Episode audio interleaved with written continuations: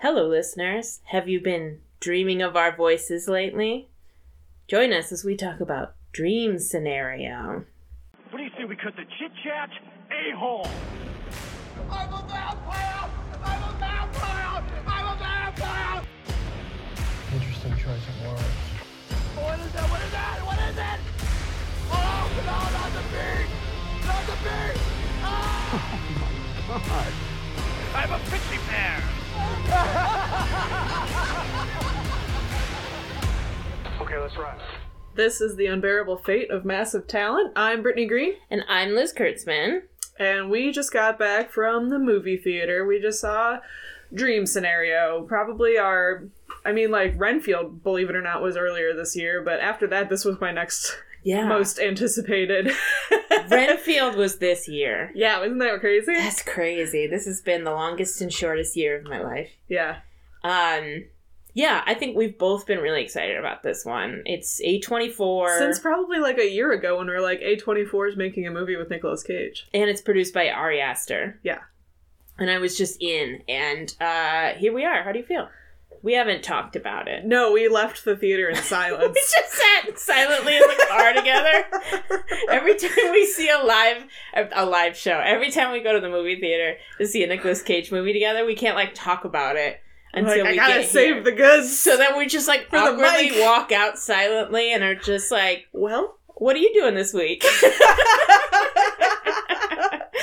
Uh, I really liked it. It really kind of kept me going the whole time. Um, just like kind of trying to figure it out. Yeah. And uh, try to figure out what they're trying to say with it. Yeah. And um, yeah, I, I I liked it. yeah, I I really liked it too. Um, and I was in the whole time. It's It was just like, like- crazy. It was crazy. Yeah. It was like it was funny, and there were parts where I was like so like so uncomfortable. uncomfortable. So uncomfortable. And there were times scary. that both I just had my hands up to my face You at one point. I was like, no, no, no, around no, no. your face, and you were just like, no, no, no, no, no, no, no. And then there was another part where I think that like, I think for the the last ten minutes of the movie, I was sitting there making, you know, the emoji face that's just the like gritted teeth. Like the awkward gritted teeth smile. Oh, that was me, just for like Yeah. ten minutes, just like, oh no, don't know.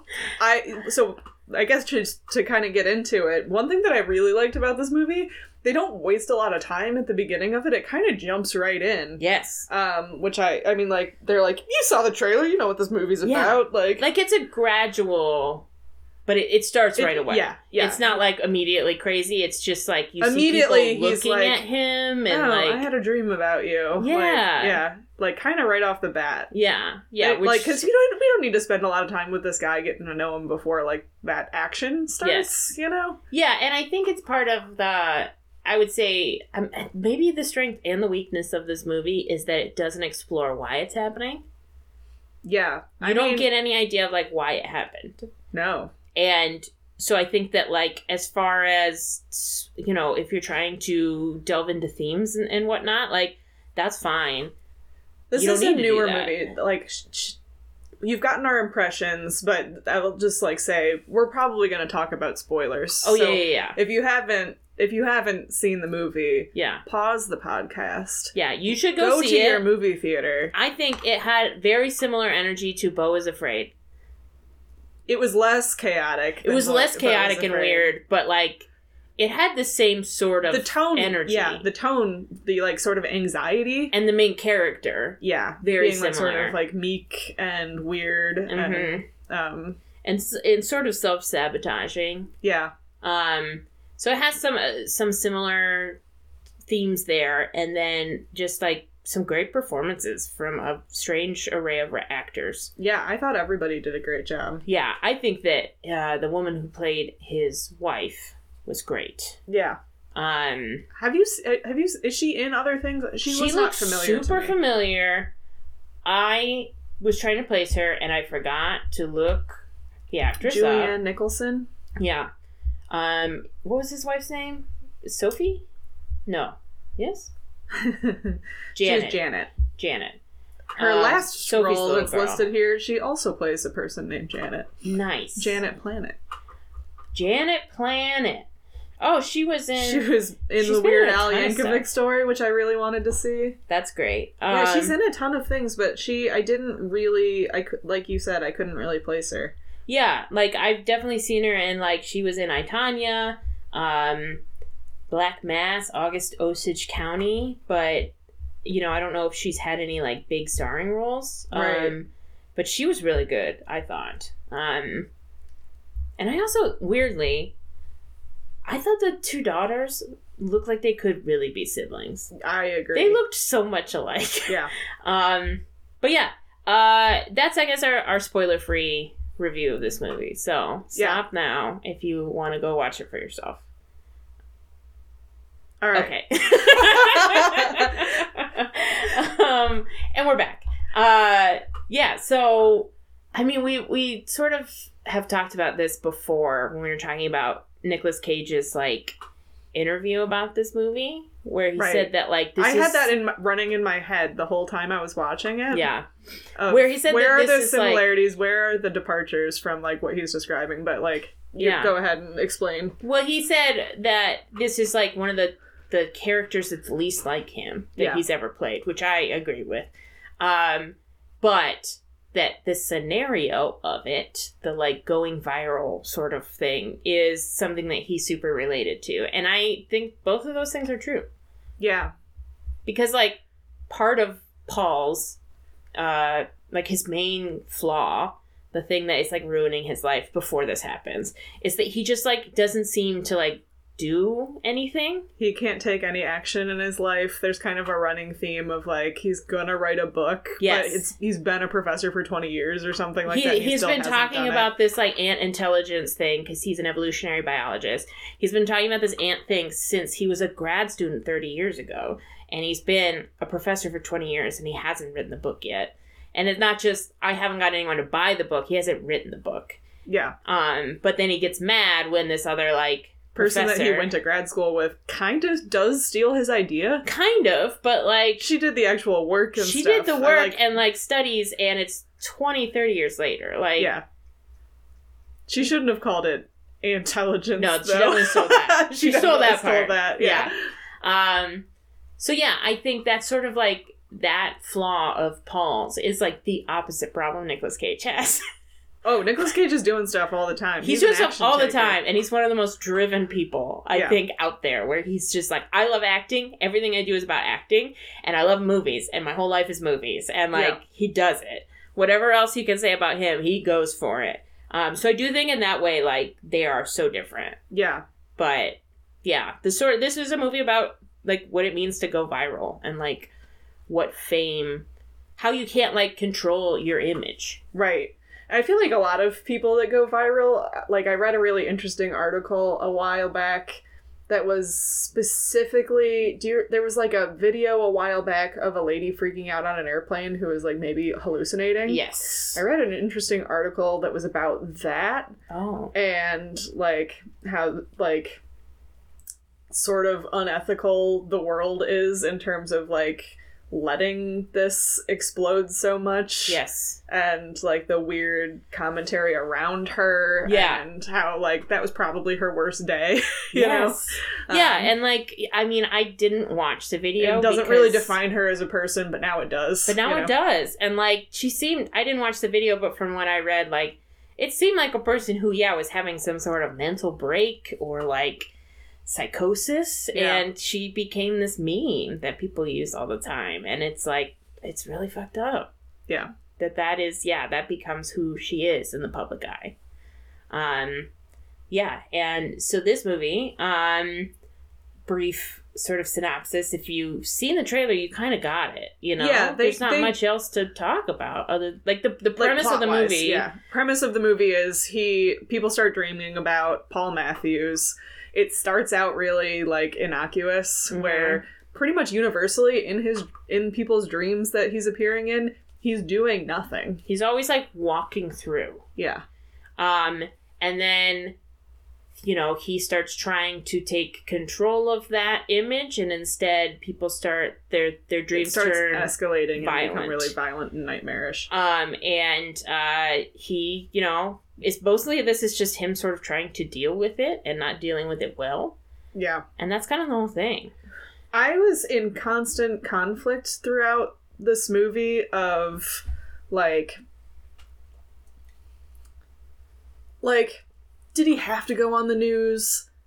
No, probably not, but I also don't objectively think that he shouldn't have gone on the news Right. at that point, you Yeah. know? And like he definitely was trying to like use it for his gain, but like But why not? why not? Right.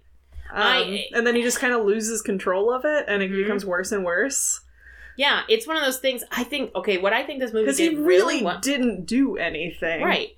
What I think this movie did well is that it somehow makes you feel bad for him and what he's going through, but also doesn't make him just this Likable. like He's not likable. He's not likable, but you also are like we're watching the movie this train wreck and you're just like he really doesn't He didn't do anything. do anything wrong. he's not handling it well and he's not like a super likable person or anything but you feel a little bad you feel bad for him right. but you still aren't like You know who I really feel bad for is his kids. his kids i feel very bad for them Yeah.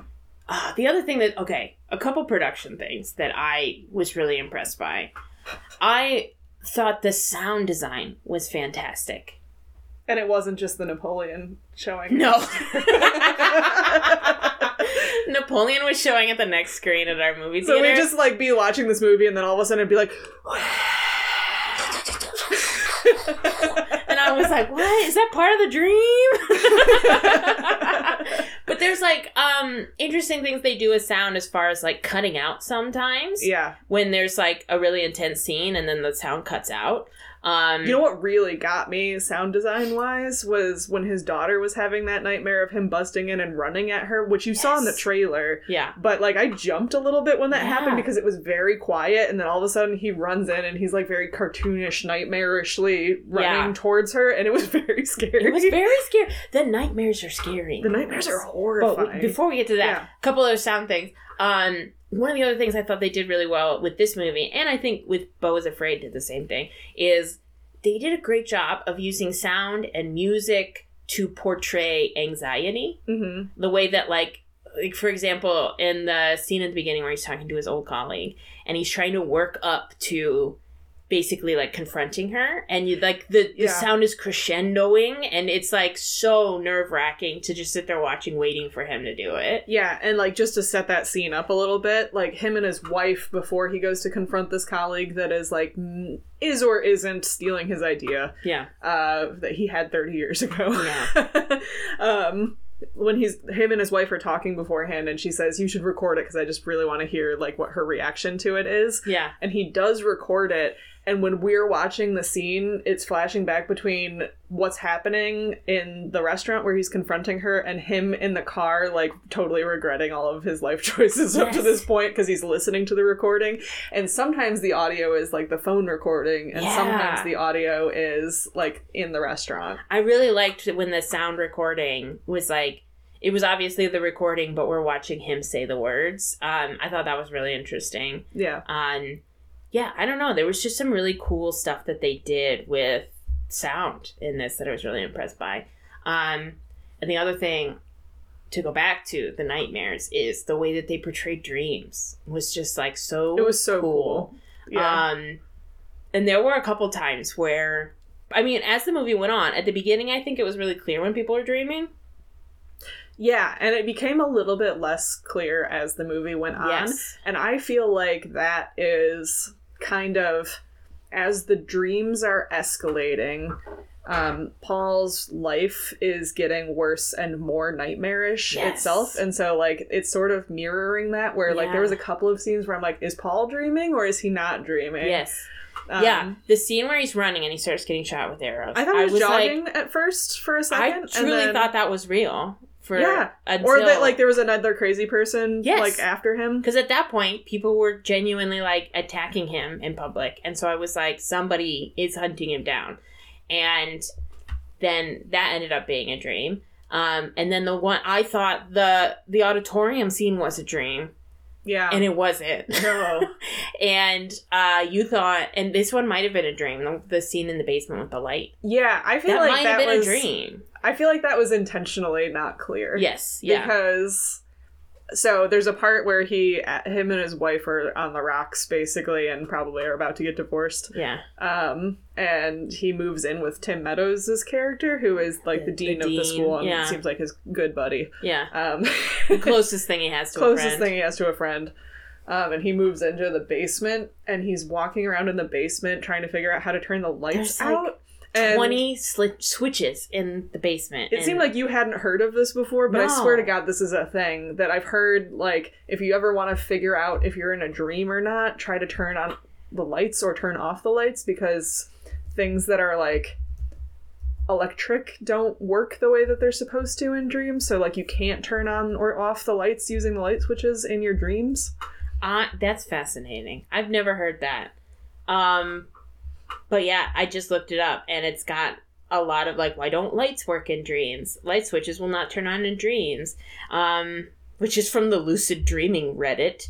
Um, wild. Uh, and then Wikipedia has an article about it too. So you're absolutely right. I'd never heard of that. Um, so that's a cool detail to include then in the Yeah. movie. Like, it probably is just that he doesn't know this basement, and so none of the light switches go where he expects them to. But I truly but was it like, could have been a dream. how are there so many light switches in a basement? There were so many.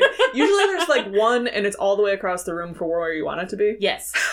Yeah. All our basements, there was like one light switch and at then the stairs, there's one like at the stairs and then Yeah. yeah, like pull cords. Yeah.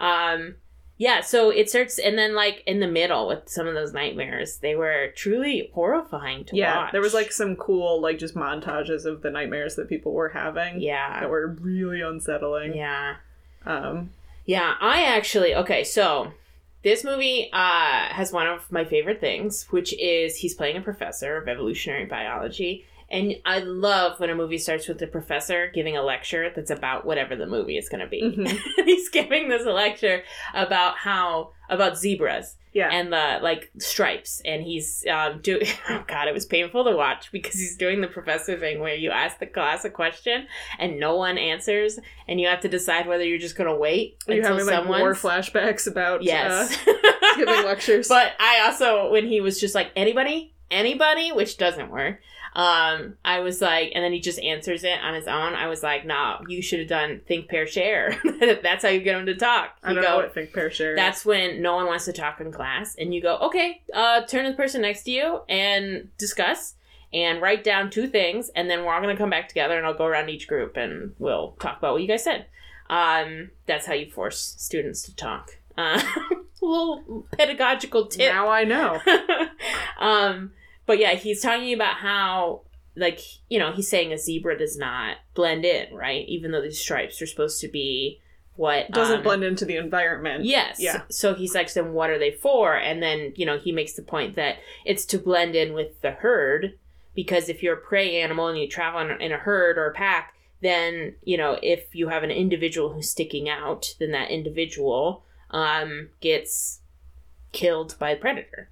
Uh, and it's yeah, because it's like, oh, he's just one of the crowd. Oh, he starts sticking out. Oh, oh, that's gonna be a problem. you know what's really fun too, like bouncing off of this, is he asks when is it appropriate Yeah. for somebody to stick out, and they're like, uh, for finding a mate, and he's like, yes. And so Mhm. the first thing when he thinks things are still all good and he's standing out and he's like feeling really flattered, Mhm. what does he do? Tries to have that gross affair for a second. Well, with, first, uh, just with his wife, he's like, "Does it turn you on?" And all these people are Yeah. thinking about. yeah, I guess that the first thing that happens is his old girlfriend comes up to him and uh, yes, asks him if uh, she can write. Well, asks him to, to go out for coffee, yeah, but he's like, "Oh, I think she's like into me," you know. she's- and she's not. not. She just wants to write an article about her having Um, dreams about him. but his wife does like that's kind of get turned on by the idea that people are dreaming about him. Um, Yeah. and then he tries to have that gross affair with that with that girl. The fun thing about his wife is that she um, is a total hypocrite because she is like cautioning him against like sticking his neck out about all of this stuff, but then she uses it for her own gain too in her work, where And she's, she's, like, like, super suspicious of him with other women, but then she's the one who ends up hooking up with the guy from work. Right. What I think is really interesting about that relationship was that they both were just like lying to each other all the time Mm-hmm. about just like the little indignities of life. Like they're just lying to each other about like, oh yeah, I uh, totally wrote the you know people. I totally told this um old colleague off for what she did, right? Even though he didn't. He just Oh no, I didn't record it. no, I didn't record I thought that would be unethical. Yes. or with with her when she sort of uses him to get uh, in on this project at work, and then she tells him like, "Yeah, they just asked me to do it," yeah. even though she They're had- both like trying to impress each other all the they time. They are, and I think it like relates back to then how they can't like she doesn't see him in her Mhm. dreams. I, I don't quite know Like what the thing what it is there. yet, but I think that that has something because like they don't let each other in. I guess Yeah. you know they're not like in life they're not like letting each other know you know everything about themselves and and being honest and so like So they don't see each other. yeah Yeah. i, I don't know that that that to me was something really interesting because it was like never super obvious stuff it was all just like like the retelling is Yeah. just like twisted A little bit a little bit yeah In like a like you know, I feel like everybody does that to some extent. Yeah. But like it is interesting in the lens of like they just like turn into bigger and bigger lies as Mhm. things go on. Yeah. Yeah, so I thought that was really interesting. Um the what was your favorite dream? Ooh. Um probably the one that was the most unsettling to me was the uh, girl with the septum piercing in the Oh, one was class. rough. That was like the first one of like a montage of really upsetting dreams. Yeah. And he like comes up to her door. I feel like I've had like this type of nightmare before of Oh, like really? yeah, of like just like people keep on like kind of pushing Mm-hmm. boundaries kind of a thing. Oh. Um, but he comes to her door, and this is like right after some. This is right after he leaves the situation with that other younger girl. So it was like another moment where, at It was- first, I was like, "Is this a dream or is this real?" yeah. Because he comes to her door, he's like, "I need your help with something," and I was like, "Does he need her help like figuring out how to like?" Because there were people taking pictures of him with that like Yeah. much much younger girl, and I thought that that was gonna turn into like bad press for him. Yeah. Um, so I was like, is it something weird like that? Like, this is not the right way to handle this, but we've seen you already handle things really poorly. Yes. so maybe. Yeah, no, I had the Um, same same impulse. I was like, this seems stupid, but also he's done some dumb things. Um, so he's like at her door and he knocks and she opens it. She's got the chain on the door and she opens it and is like, what's, what's going on? He's like, I need your help with something. Mhm. And she says, okay, what? And he says, uh, I think it'd be better if we sat down and talked about this. And she's like, well, what is it? And, you know, just like continuing Yeah. to like, like, let me come in and sit Yeah. down. She's like, I'll come outside for you, to you. And he's like, no, no, no. Yeah. And eventually he gets in and he's like, well, that was stupid. Yes. and it was really upsetting. Because he's just like laying into her, like how stupid she is, and blah, blah, blah. and then he just like starts strangling her. grabs her, starts strangling her, and like throws her against the wall. And that's the first of the nightmares that Yeah. we see. Um, and then there's some. Oh god, the one with the hammer was really messed up. Yeah. Yeah. Yep. Um, yeah, I think I, I maybe one of my favorite ones. I did really like the cinematography in the Mushroom Dream, That was great. and also like the tall man, and that was super scary. Super scary. And I also love him just being like, "Oh, I've never seen these mushrooms before." mushrooms. well, there's like a crazy nightmare happening Yeah. around him. Um, All of the ones where he's just like being completely oblivious to what's going on are actually Yes. very funny to watch. yeah, and the one with the piano with the alligators. Oh yeah, where he like sees the alligators and then leaves. Like the composition of that Yeah. scene and the light and everything was beautiful, and he just like strolls in as alligators. Yeah, I might have to take it back and say that some of my favorites actually were the original ones where he does He nothing. does nothing. He's just like, so. What's up? like a little wave. Yeah. and you know what's great is that there's this like impotence to his character. Yeah. And where he is upset. Yeah, he's like That- super offended that he doesn't do anything in people's dreams. Yeah. And it sort of makes sense with like the first one we hear about is his daughter's dreaming about him. Right. And there's this like weird bit where she's, you know, like things are floating up or falling down in her dream and she starts to float away and he is just like raking leaves and ignoring her. And so the movie starts with her telling him that dream and him being like, Well, I wouldn't just like I would do something, honey. You know, like I wouldn't just stand there. And then the when something actually does happen later in the movie, because like there's that guy that breaks into their house. Oh, yeah. Yep. Um, who like thinks he needs to kill him because he's been seeing him in his dreams. yep. And he doesn't do anything. He just No. stands there like with his. He makes a crazy expression. He's got Yeah. his mouth open, like Yeah. he's just frozen. Yeah. But it's just like there's an emergency happening and he doesn't actually do anything, which Mhm. is kind of just like what's happening in the dreams, just Yeah. further enforcing it. That scene was suggested by Nicolas Cage based on Oh, yeah? a stalker that he had. Oh, crazy. Yeah, so I don't know Somebody if that that means broke that someone broke into his house or not, But... I feel like in the deep recesses of my brain, I remember hearing something about Yeah. that, but I don't remember any details. it happens to unfortunately so many Celebrities. celebrities that I don't know if it's a real memory or if, Right, or yeah. if it's I'm Am I remembering Jodie Foster or yeah. yeah? Or what was that? The weirdest one wasn't there one where like there was uh, Robert Pattinson had a stalker Oh, and, and he was, like, invited eating- her out and just and then was bored very her boring. Yeah, yeah. so much that she stopped stalking him and I was like no one's doing like no one's doing it like Robert Pattinson. no. No one is out here doing stardom like Robert Pattinson is doing. He's on a different level. Um, you know what? Okay, so do you have you heard of the? I thought with the Robert Pattinson one, was there somebody who was like coming into somebody's house and kept eating their food? Ooh, probably. I, That maybe was, like, was a him. celebrity? Yeah, I don't know. That might be Oh. another another deep like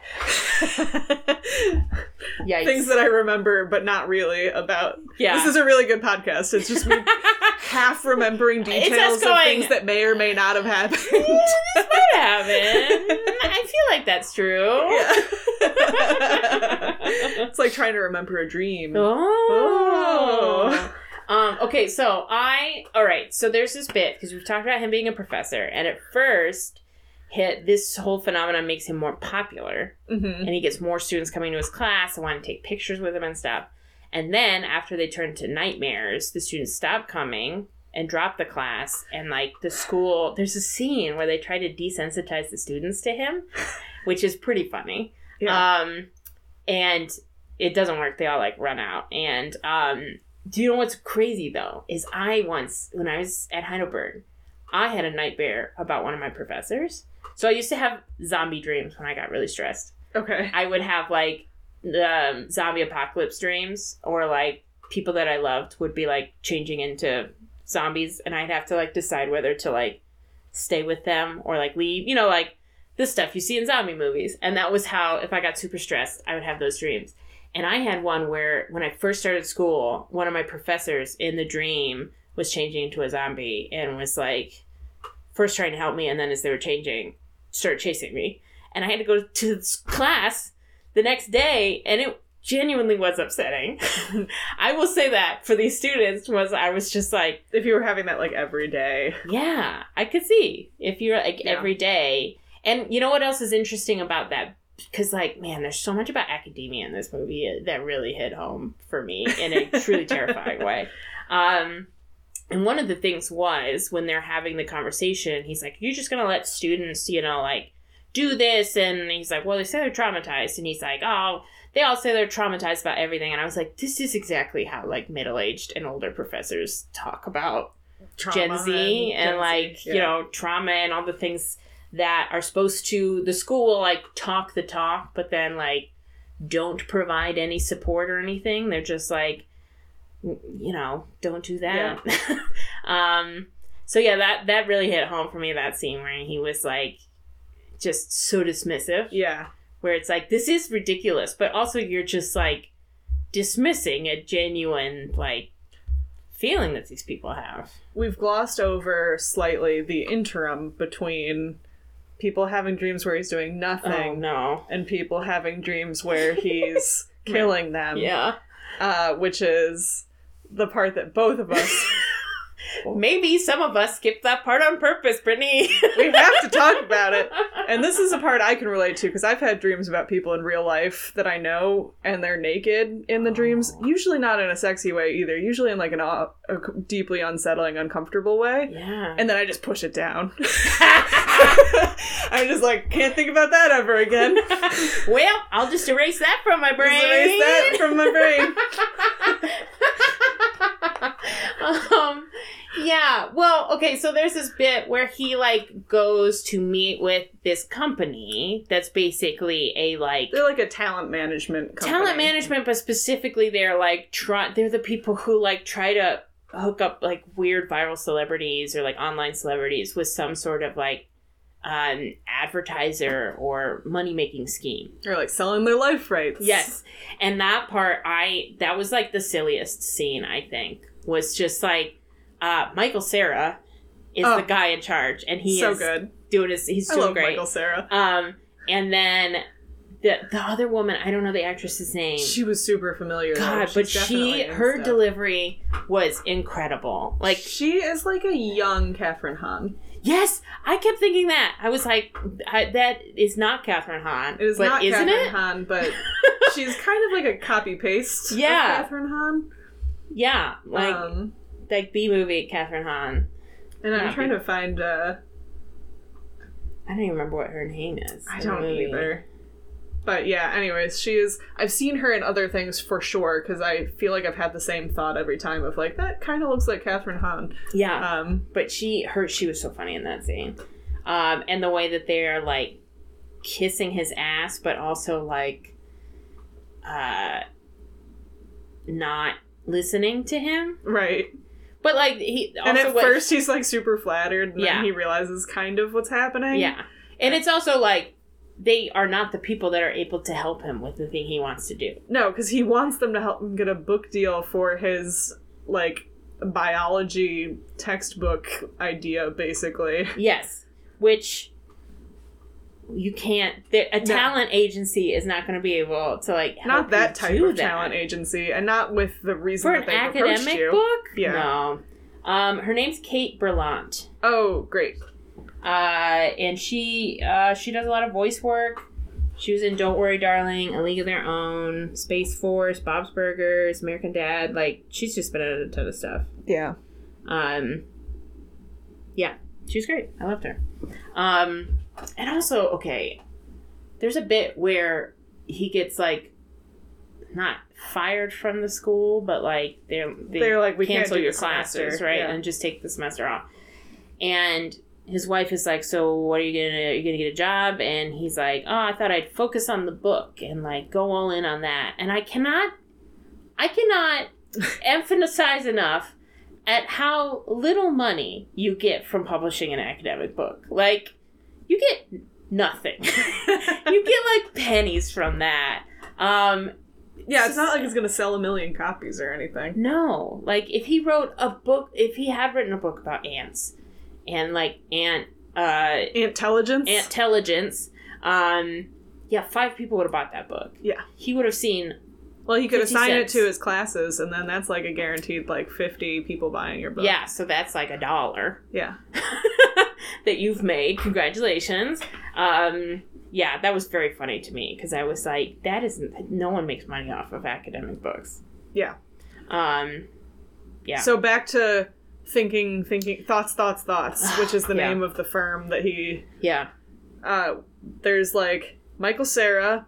There's baby Kathryn Hahn, uh huh. and then there's the assistant, who is Yes. the only person of the three of them that has actually had dreams about him. Yeah, and, and she was. I knew her. Her name is uh, Dylan Gelula. Yeah, and she's in something. she's in Unbreakable Kimmy Schmidt.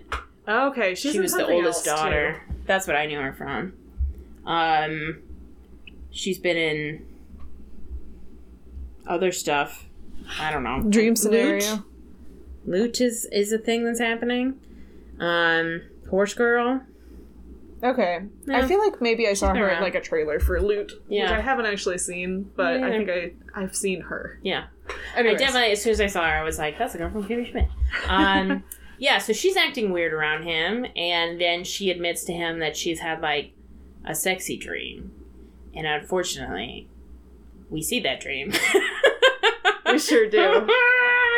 It's like kind of like a Um, it's it's kind of creepy. It's super creepy. Like watching how it actually plays out. Yeah. He's like a weird unknown man in her apartment that Yeah. says nothing to her but walks over to her and then just like is all over her basically. Yeah, Um yeah. And it's really deeply unsettling. Very deeply unsettling. But Didn't like apparently it. she's into it. She was into it. Yeah, a lot of people are into I can Like- see it. rape scenarios and and break-in scenarios and stuff. So I guess Yeah. yeah, she's into that. But uh, I was not into it.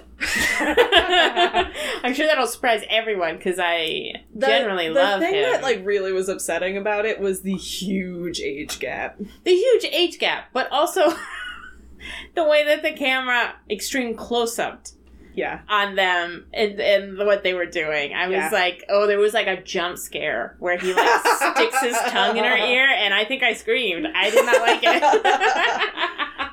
um, yeah, that. uh, What made me more uncomfortable than the dream is that like they have this meeting. She's like, "So what are you doing later?" Mhm. And he he doesn't know that she's been having sex dreams about him yet at Yeah. this point. What are you doing later? He's like, "Probably just go back to the hotel." And she's like, "Well, if you want, I'll I I'd love to get a drink with you or whatever." yeah. And so he goes out for a drink. Well, which he- first he calls his wife right? and finds out that she is uh, working late on this project with this guy from her firm, right. and he gets. Excuse you. Get out of there. Cat's trying to get into the cabinets. She's trying to get into the cabinet with the cleaning supplies. Because I. That's where all the good poison is. Oh, no. Maybe she just wants to clean up the apartment a little. Doing her Finally fair pitch share. in and do her part.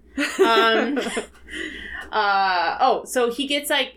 So he's like, wait, I didn't know you were working with this guy. And he gets like really jealous yeah. that she's working with this guy from her firm. And that's when he decides to go out with this beautiful young woman for a drink. Um, so that's Who, again definitely is probably like 22 yeah. because I got she's an assistant at this Well, place. she said she was born in 1996. So she would be older than that. She'd be like 27? no. No. Wait. we can't do math. She said she was born in 96. Yeah. Maybe that is 27. I don't know. I I don't know math. anything. I don't. But, uh, yeah, that is 27. You're Oh, right. wow. Good job. I'm a math whiz. I had to use a calculator for that. Uh-huh. I don't know. I mostly was guessing. Um, She looked 22. She looked very young. Um, and I, I mean, the last time I'd seen her, she was playing a teenager, so that also made me feel weird seeing her play that role. right. What's fun is it's Halloween, and he sees people dressed up as him, which was Just the one guy who The like one comes guy. in and looks at him really hard. Yeah, and then they smash cut to her. They give it going to her apartment. Um, Yeah, she does like sort of like, I really need you to do something for me. yeah. It's super weird because they keep being like, "I'm married," and she's like, "I know, I don't, I'm not gonna ask you to do anything, right?" And then that's exactly what. That's exactly what she's doing. So she, okay, so she makes him recreate the dream where he's like in the corner. I'm like And- cringing thinking about talking about this. And at first, like he's standing there, and then he starts talking. And she's like, "Don't No, no, talk, no, don't say it. don't talk." So he just like, oh yeah, because he already has been so boring because he's he do- so he's boring. in the bar. He does the zebra speech. he gives her like the zebra lecture from class, and she's bored out of her mind. Um, I thought he would be boring enough that she would just like not Give invite up. him back. Yeah. That's what I would have hoped would have happened. Yeah, me too. So then he like, you know, comes over to the couch, but she immediately is like they do start kissing. But he she's like in the dream you were like very forceful and like controlling and you were in charge and he is not that. He's like, "Well, what do you want me to do?" yeah, and he's like, "Okay, sure. What do you want me to do?" And it's like, "Well, um so, Oh so what happens first Oh, is no. that is while they're like making out on the couch, he farts and obviously throws Super off awkward. super awkward, throws off the vibes, and he's just like, I was just nervous, and she's like, "That's okay, it happens." and then uh, Keep going. they keep going, and it doesn't go well. And uh, That's what you're leaving it at. Uh, well, you can jump in anytime. she goes to continue undoing his belt.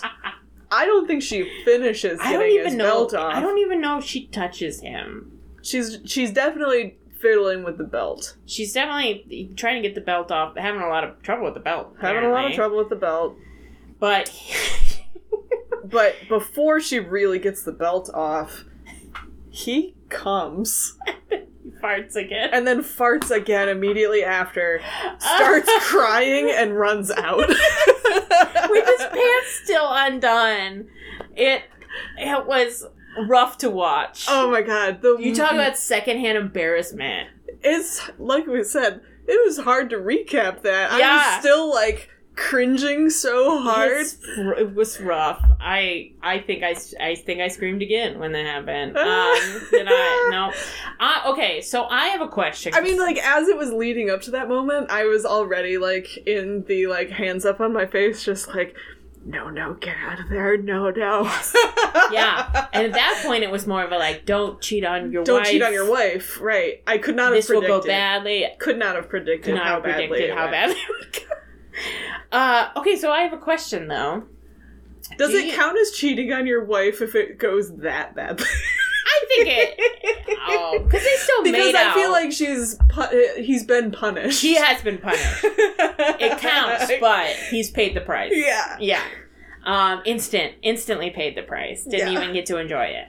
Um, do you think, because we don't get answers in this movie, but do you think there is something that causes the change in the dreams? I feel like he sort of it seems like it kind of aligns with his feelings turning more negative about Mm. it. Okay. Um so like that happens. Yeah.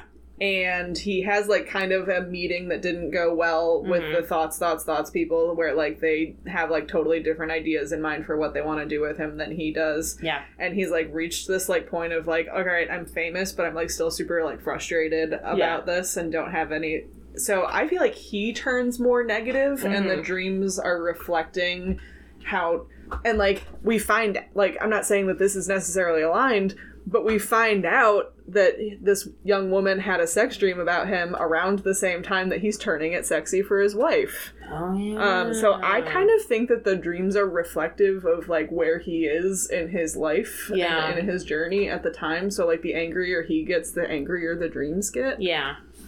Yeah, I think that's true. I had more specifically I asked that question because to me it was the turn was after that scene. Yeah. And I didn't know if it was because he at that point he was trying to take advantage of the dreams, like of, of the dream scenario.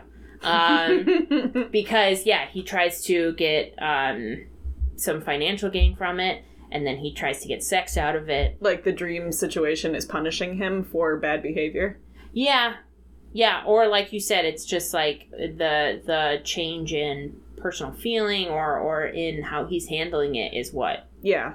turns them bad. And my instinct for saying that it's reflective of how he's feeling, I feel like is also supported by the end of the movie a little bit. Mm. because at the end of the movie it takes kind of a weird turn where um like people aren't dreaming about him anymore after the incident that we haven't really talked about yet at the school Yeah.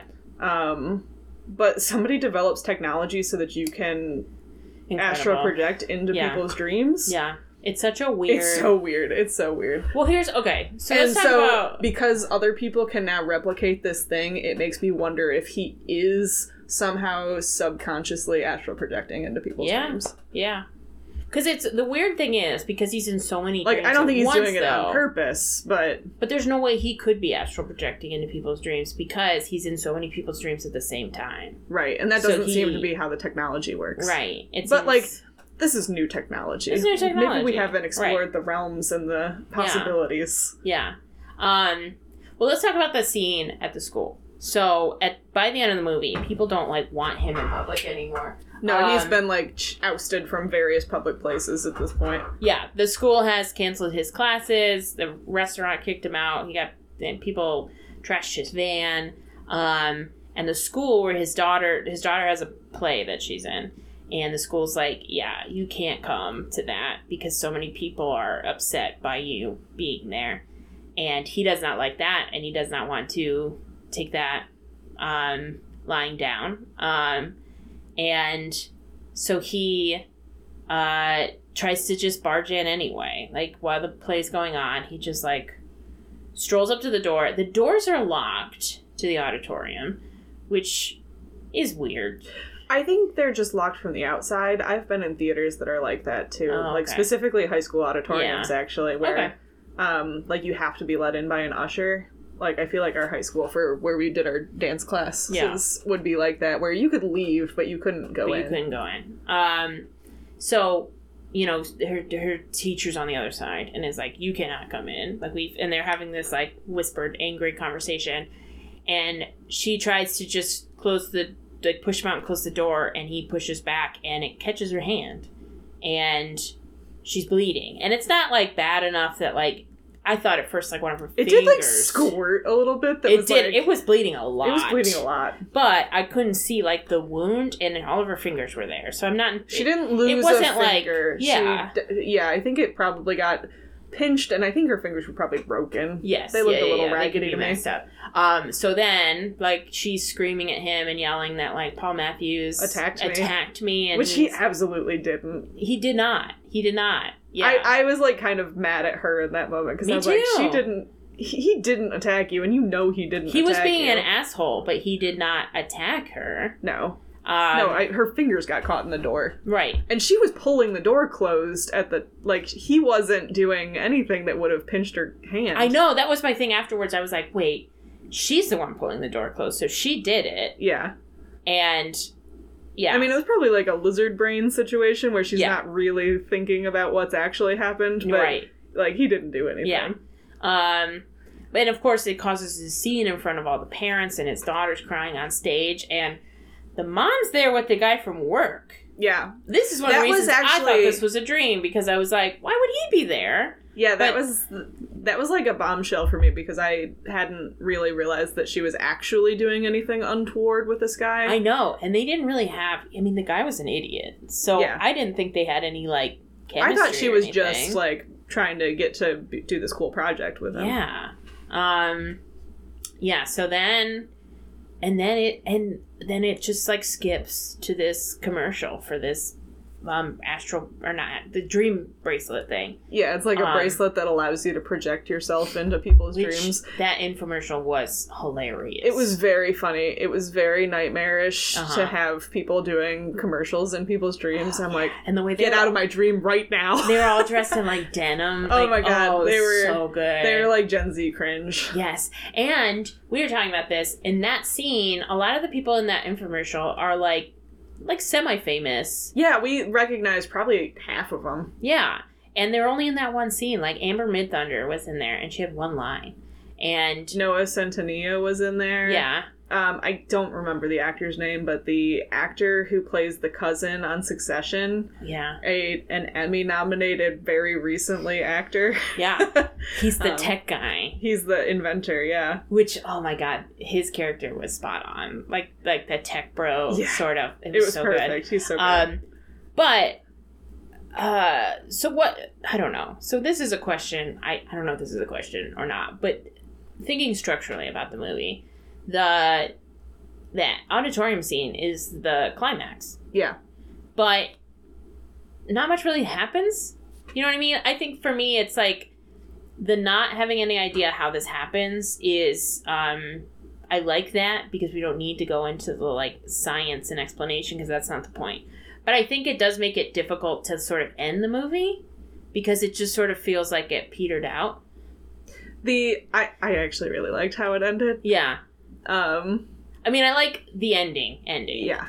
But I do think like because I looked at some It seemed like reviews. it did seem like a weird so like that that like sort of like stamp on the end of it where like now this is like new technology and he has lost the ability to project into most people's dreams Yeah. um or like isn't in the dreams anymore after that incident Yeah.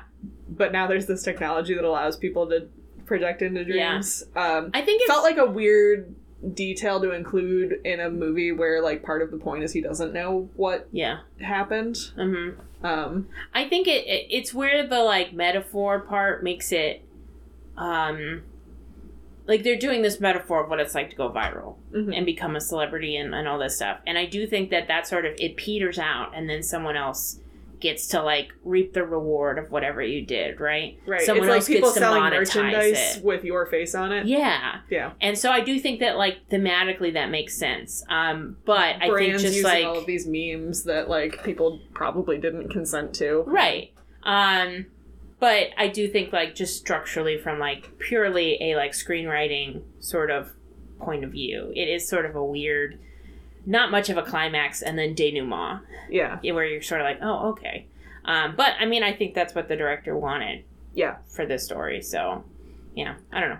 yeah, yeah. And so like the end of the movie, Mhm. we do have like a little bit of stuff that happens after that like weird commercial and stuff because he like Yes. he does write a book, but it's about being the dream man. It gets real And dark for him. His life turns God, his, so his life sad. sucks at the end. Yeah. He's only famous in France at that point. French people like him. So he goes over to France. Le Nightmare Man. they did uh, name drop Rue Morgue. I did think it was funny that they name dropped Rue Morgue, which is a real like horror um, publication, but I think it's Canadian based. I don't think Oh. it's French. Weird. Yeah, maybe it is, but the people I know that write for it are in Canada, so um, that was funny. Uh, and he's doing this like photo shoot, and he's doing like um, he's signing. Actually, quite a few people showed up to have their Yeah, they did. book signed. It was It was very in a funny shitty how basement, thin it though. was Yeah. to be like he did write a book, but he didn't write much. like- It's like probably a hundred pages. yes, and he was like, "Must be the translation made it shorter," and I'm like, "That's not how it works." um, and he's separated from his wife. Um, and He's buying a house that smells like animal pee, probably. yeah, did get a dog, or I guess that could be part of the dream.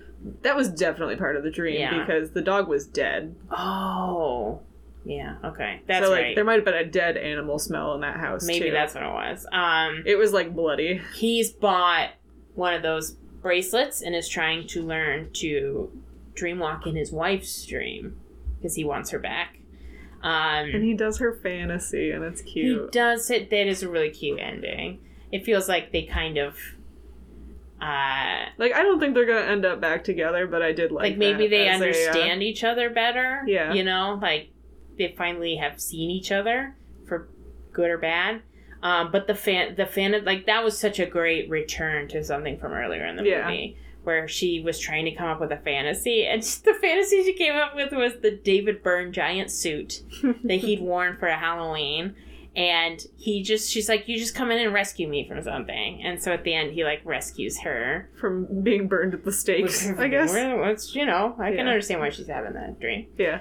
um, and uh, then runs away with her in his David Byrne outfit, and then like floats up into the sky, which mirrors the beginning of the movie. Yeah. Um, yeah, It was great. it was a good ending. um, what would you rate this movie? I would give this movie uh, out of out of ten, I guess, like or like out of hundred, if we're gonna go by like Rotten Tomato rules. Um, I'd give it like a 85 90 percent. I agree. I, Yeah. I, I really enjoyed it. Yeah. It is Oh, very certified fresh. You probably already know the Rotten Tomato score because it's been kind of. it's like it's like ninety two percent, right? yeah, Um, ninety-two. Audience score is seventy. It's a little weird for audiences to be full, Yeah.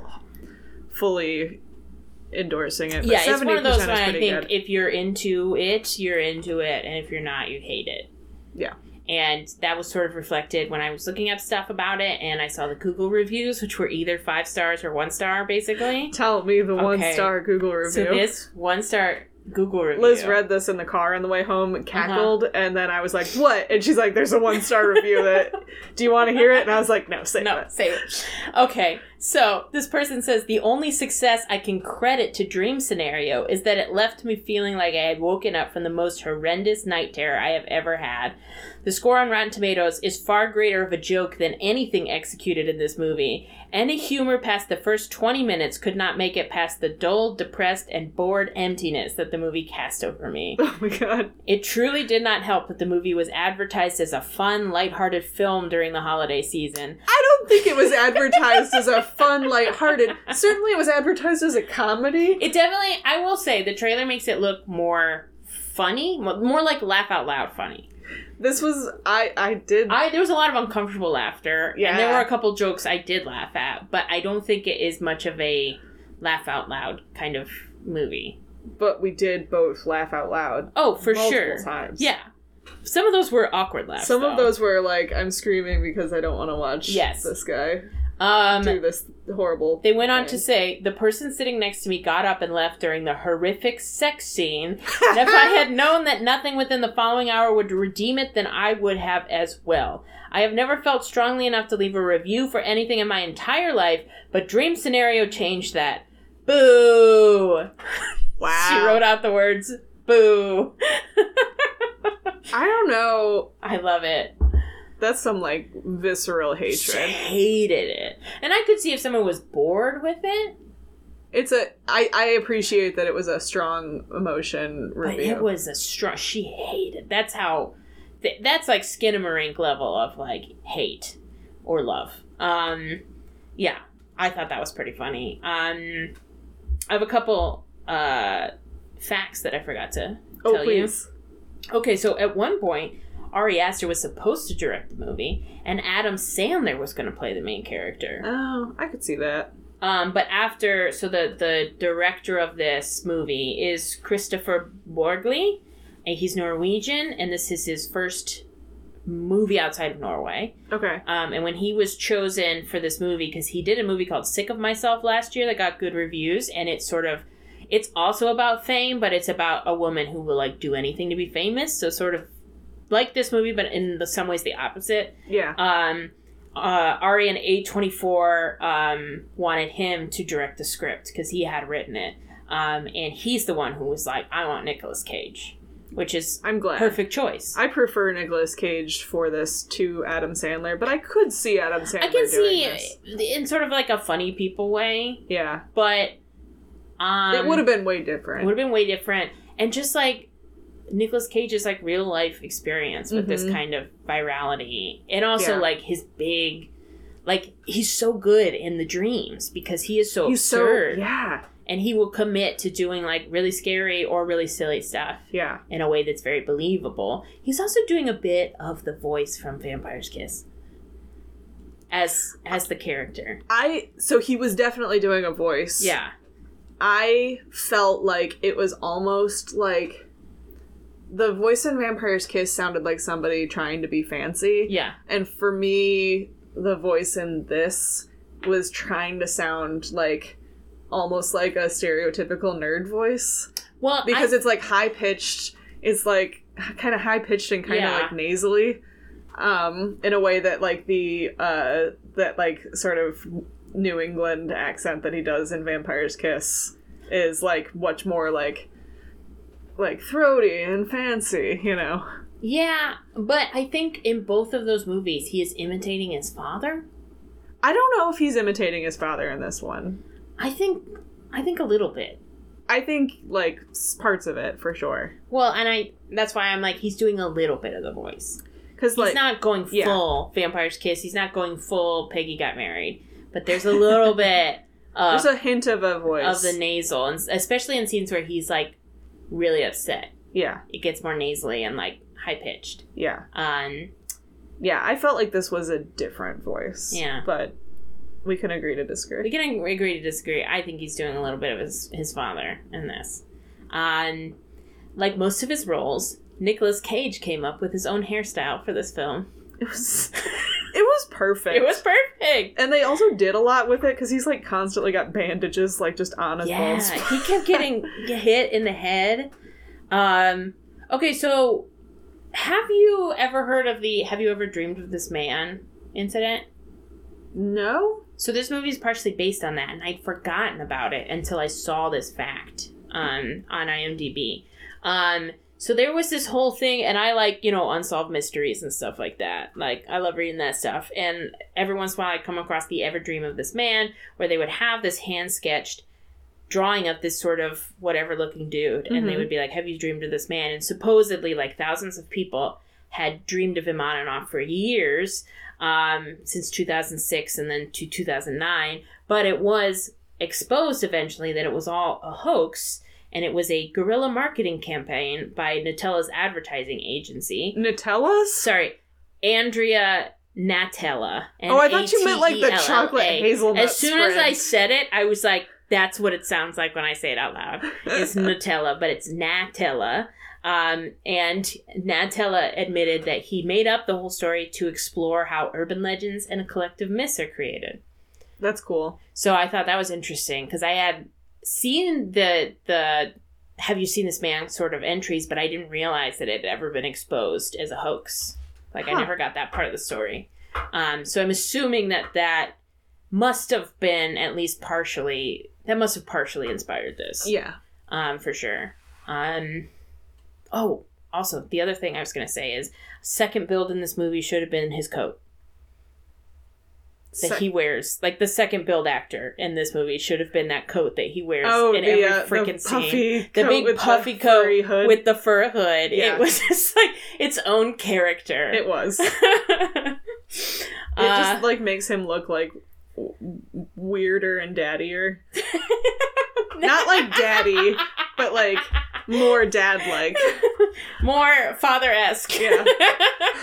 Daddier. um uh yeah, so that's what I got. That's what I got for this film. All right, great. It's time for Inside the cage. that was my was that your voice. was that your Paul Matthews voice? that was my that was my Paul Matthews voice when he's upset. Um, we've got two things this week. yes, we have two sort of short things. Um, first one, uh, which I don't. What do you think the first one is? Okay, the first one I was going to talk about was the high school, okay, that's what I wanted Cage to talk about to. too. um, which came out of Lenny Kravitz did some interview recently, Yeah. some big interview because I keep getting tidbits from it. From the Lenny Kravitz interview. right coming across my timeline um and lenny kravitz was talking about how he went to this beverly hills high school and he went to school with like Nicolas Cage and Gina Gershon and Slash Yep. and um they were like they did theater together and he said that he that Lenny Kravitz was like I was in the pit for Oklahoma and Nicolas Cage Was like was the star. in it. And I was like, that's crazy. that's crazy to think about. That like Gina Gershon and Nicolas Cage are doing like high school musicals and, And Lenny Kra- is, like, Leonard cigarettes in the background. Kravitz is down there playing I don't know He was playing drums. drums. Yeah. Um and then I assume Slash, yeah, is smoking in the background somewhere. Um yeah, I wonder I mean, what role do you think he played in Oklahoma? oh man, it's been such a long time since I saw Oklahoma. But honestly, I feel like probably he was like the the main lead guy. Curly? Yeah, yeah, yeah. That's who I was trying to think of. Probably. Curly's not the one that like beats up the girl, right? No, I was gonna say that's the bad guy, Judd. So I Judd. feel like the two options are either he played Judd, which I, I, I- feel like he was a curly, and we I know he can he was sing. a curly. Yeah, Yeah, he's not like I. I Judd is usually he- like Judd's got to be like the, guy. the the quarterback Yeah. of the football team at the high school. He's Who gotta be like, the linebacker. He's gotta be the linebacker big guy. who's like maybe I'll try theater this yeah. year. who's like, I guess I'll try out, and they're like, he's amazing. Yeah. A man. That's how it goes in theater. Is that people are so desperate to cast a male in the show that anytime and then they do shows like up. Oklahoma, guys and dolls that are at least fifty percent men. That's what all classic theater is like 80% men and then like two female roles. Yeah. And then there's never any guys trying out for shows. And so it's always ridiculous. Um yeah, so that was the the first tidbit which I found hilarious. Yeah. Um, but we got another update today. The thing that blew my mind before we move on the most about the Lenny Kravitz Nicolas Cage thing was realizing that Lenny Kravitz and Nicolas Cage are close enough in age to go to high school together. That was bananas. Which, like, I know that, I know that, but but they just seem like different worlds. they really do. just very different worlds. Just different time periods altogether. Yeah, Lenny and I Kravitz is can't- like in the future. Yes. Lenny Kravitz is like 50 It's not even now. like I'm like, oh, Lenny Kravitz is young and Nicolas Cage is older, vice versa. I'm just like they're different worlds. Yeah. They do not. It's hard Never to, the twain shall meet. put them together. Yeah. Um. Yeah, that was. I agree. That was bananas to think about. Just them existing in the same room, Yeah. going to algebra together or something. Yeah, right? Yeah. All right. And then the second thing was something you sent me today with Mhm. a series of exclamation points. Um, well, because I saw the headline, I thought it was like a misconstrued. You know, like in interviews, yeah. you know, a star will say something that's like, "Yeah, I don't really like, um, I don't really want to be in like a superhero movie," and then all the headlines are like, "So and so Bashes superhero movies. superhero movies," and it's like, no. So I thought it was something that like he had said and then got blown out of proportion, but it seems to be exactly what he said, which is that he's only planning to do a few more movies and then wants to do television. I mean, I feel like it's hard to do both. Yeah, Like, a lot of people, like, you have to do it in the season breaks where they're not filming anything, Yeah. or, like, yeah. I think the idea. but he wants to do, like, a Breaking Bad esque, mhm. uh, like, main starring role kind of a deal. I think like a, a limited series would be great. Breaking Bad came into the conversation because the reason he wants to do TV is because his son just showed him Breaking Bad Yeah. like last year. Like last year, He's like, amazing. like I feel like I have a lot of TV to catch up on. Yeah. But Nicolas Cage is out here just like just now watching Just- Breaking Bad. I two things. I don't think he was a TV guy. I Yeah. think he's a movies guy, and I think up until last year he was making movies all the time to pay off all his the debt. time. So And now he was like, "Yeah, I'm gonna only do a few movies a he year." He doesn't have time for TV right, shows. Right. And then it was like suddenly he had free time, and his his son was like, "Here's uh, some shows to watch, Dad," um, and he was like, "Oh my god." Have you guys heard of Breaking Bad? Wait until he discovers ER. I was trying to think of the most like Dated popular TV like show. '90s Yeah. show, and I think for some ER reason, is the right one. ER was up there for Yeah. sure. It was always on television. Yeah. George Clooney. George Clooney. My Uh, parents loved ER. yeah, parents love ER. Yeah. That's the rule. Parents love George Clooney. That's also true. Moms love George Moms Clooney. love George Clooney. To be fair, I also love George I Clooney. George Clooney a little bit. So Yeah. Um yeah, so maybe we'll see. I I couldn't believe it, but maybe he'll start uh making some television shows now. I'd love to see him in a limited series. yeah, for sure. I think that'd be great. Put him in What streaming service is it going to be on? HBO. HBO. Yeah. Or like a weird one, like you know, Showtime. if it's on HBO, he's going to be naked, though, right? don't I'm just saying. don't say that. You picked the one that they have literally the sketch that's like, it's not porn, it's HBO. I I don't think he would do Netflix because I think he would hate the Netflix model. Mm. Like the way they make movies. It's very sort of factory esque. And I don't think he'd like that. There's a lot of jokes about how literally everyone has a show on Apple Plus, but nobody watches them. Yes. That's true. There are a do- lot of Apple Plus shows. There's a lot of Apple Plus shows, and I don't know anyone who watches other than Ted Lasso. Right. I started watching Shrinking, and I Oh, really yeah. liked it. I like Shrinking. I did watch all of Shrinking. I haven't finished it, but I, I watched all of that, and I watched the first season of Schmigadoon. how was it? It was fun, but I didn't watch the second season. so, um, Apple Plus. I'll keep paying for it, even though I'm What? hardly ever watching it. what if he was on like the next season of True Detective? Oh my god! Who I would he be paired with? that. Um, John Travolta. Nice switch faces. That's how we get our Face Off sequel. That's brilliant. oh my god, I would love that. What if they actually did like have him and John Travolta though, not as like a joke Face Off thing, but just like dead it would be a fun reunion. Yeah, I think they would both love that. You know who else would be great? Have and you a true seen- detective pairing would be like Ron Perlman. Oh him. yeah, and they apparently they love each other. They they're great. They love they're they're great friends. Have you seen John Travolta in um the OJ Simpson show with Cuba Gooding Jr.? No, but okay, so I wasn't planning to watch that show because It's really good. well, that's the thing is I just listened to uh the uh I didn't You're wrong about multiple they yeah. did like 10 episodes about like the real OJ Simpson story and they kept referencing that show and John Yeah. Travolta's role and I was like maybe I got to watch the show. Listen, I probably wouldn't have watched that show, but somebody told me I had to, and I thought it was really good. I mean, generally, like, I avoid like dramatizations of true crime stories, and I avoid Ryan Murphy now. But maybe I gotta watch that one. It has uh, Nathan Lane. Oh well, now I I didn't know that. Yeah. Who did he play? I don't remember. Okay. It's one of the lawyers. They're all lawyers. They're all lawyers. He has like ten lawyers. Yeah. Um. Okay. Yeah. Well, I guess that's our recommendation. Go see Dream Scenario and go watch the, the O.J. Simpson trial movie. that was on Netflix. Like No. no, It was on. like FX maybe. it honestly might have been on like cable TV, and then it came onto something. I feel like Ryan Murphy actually does his shows actually show on television first. So, well, there you go.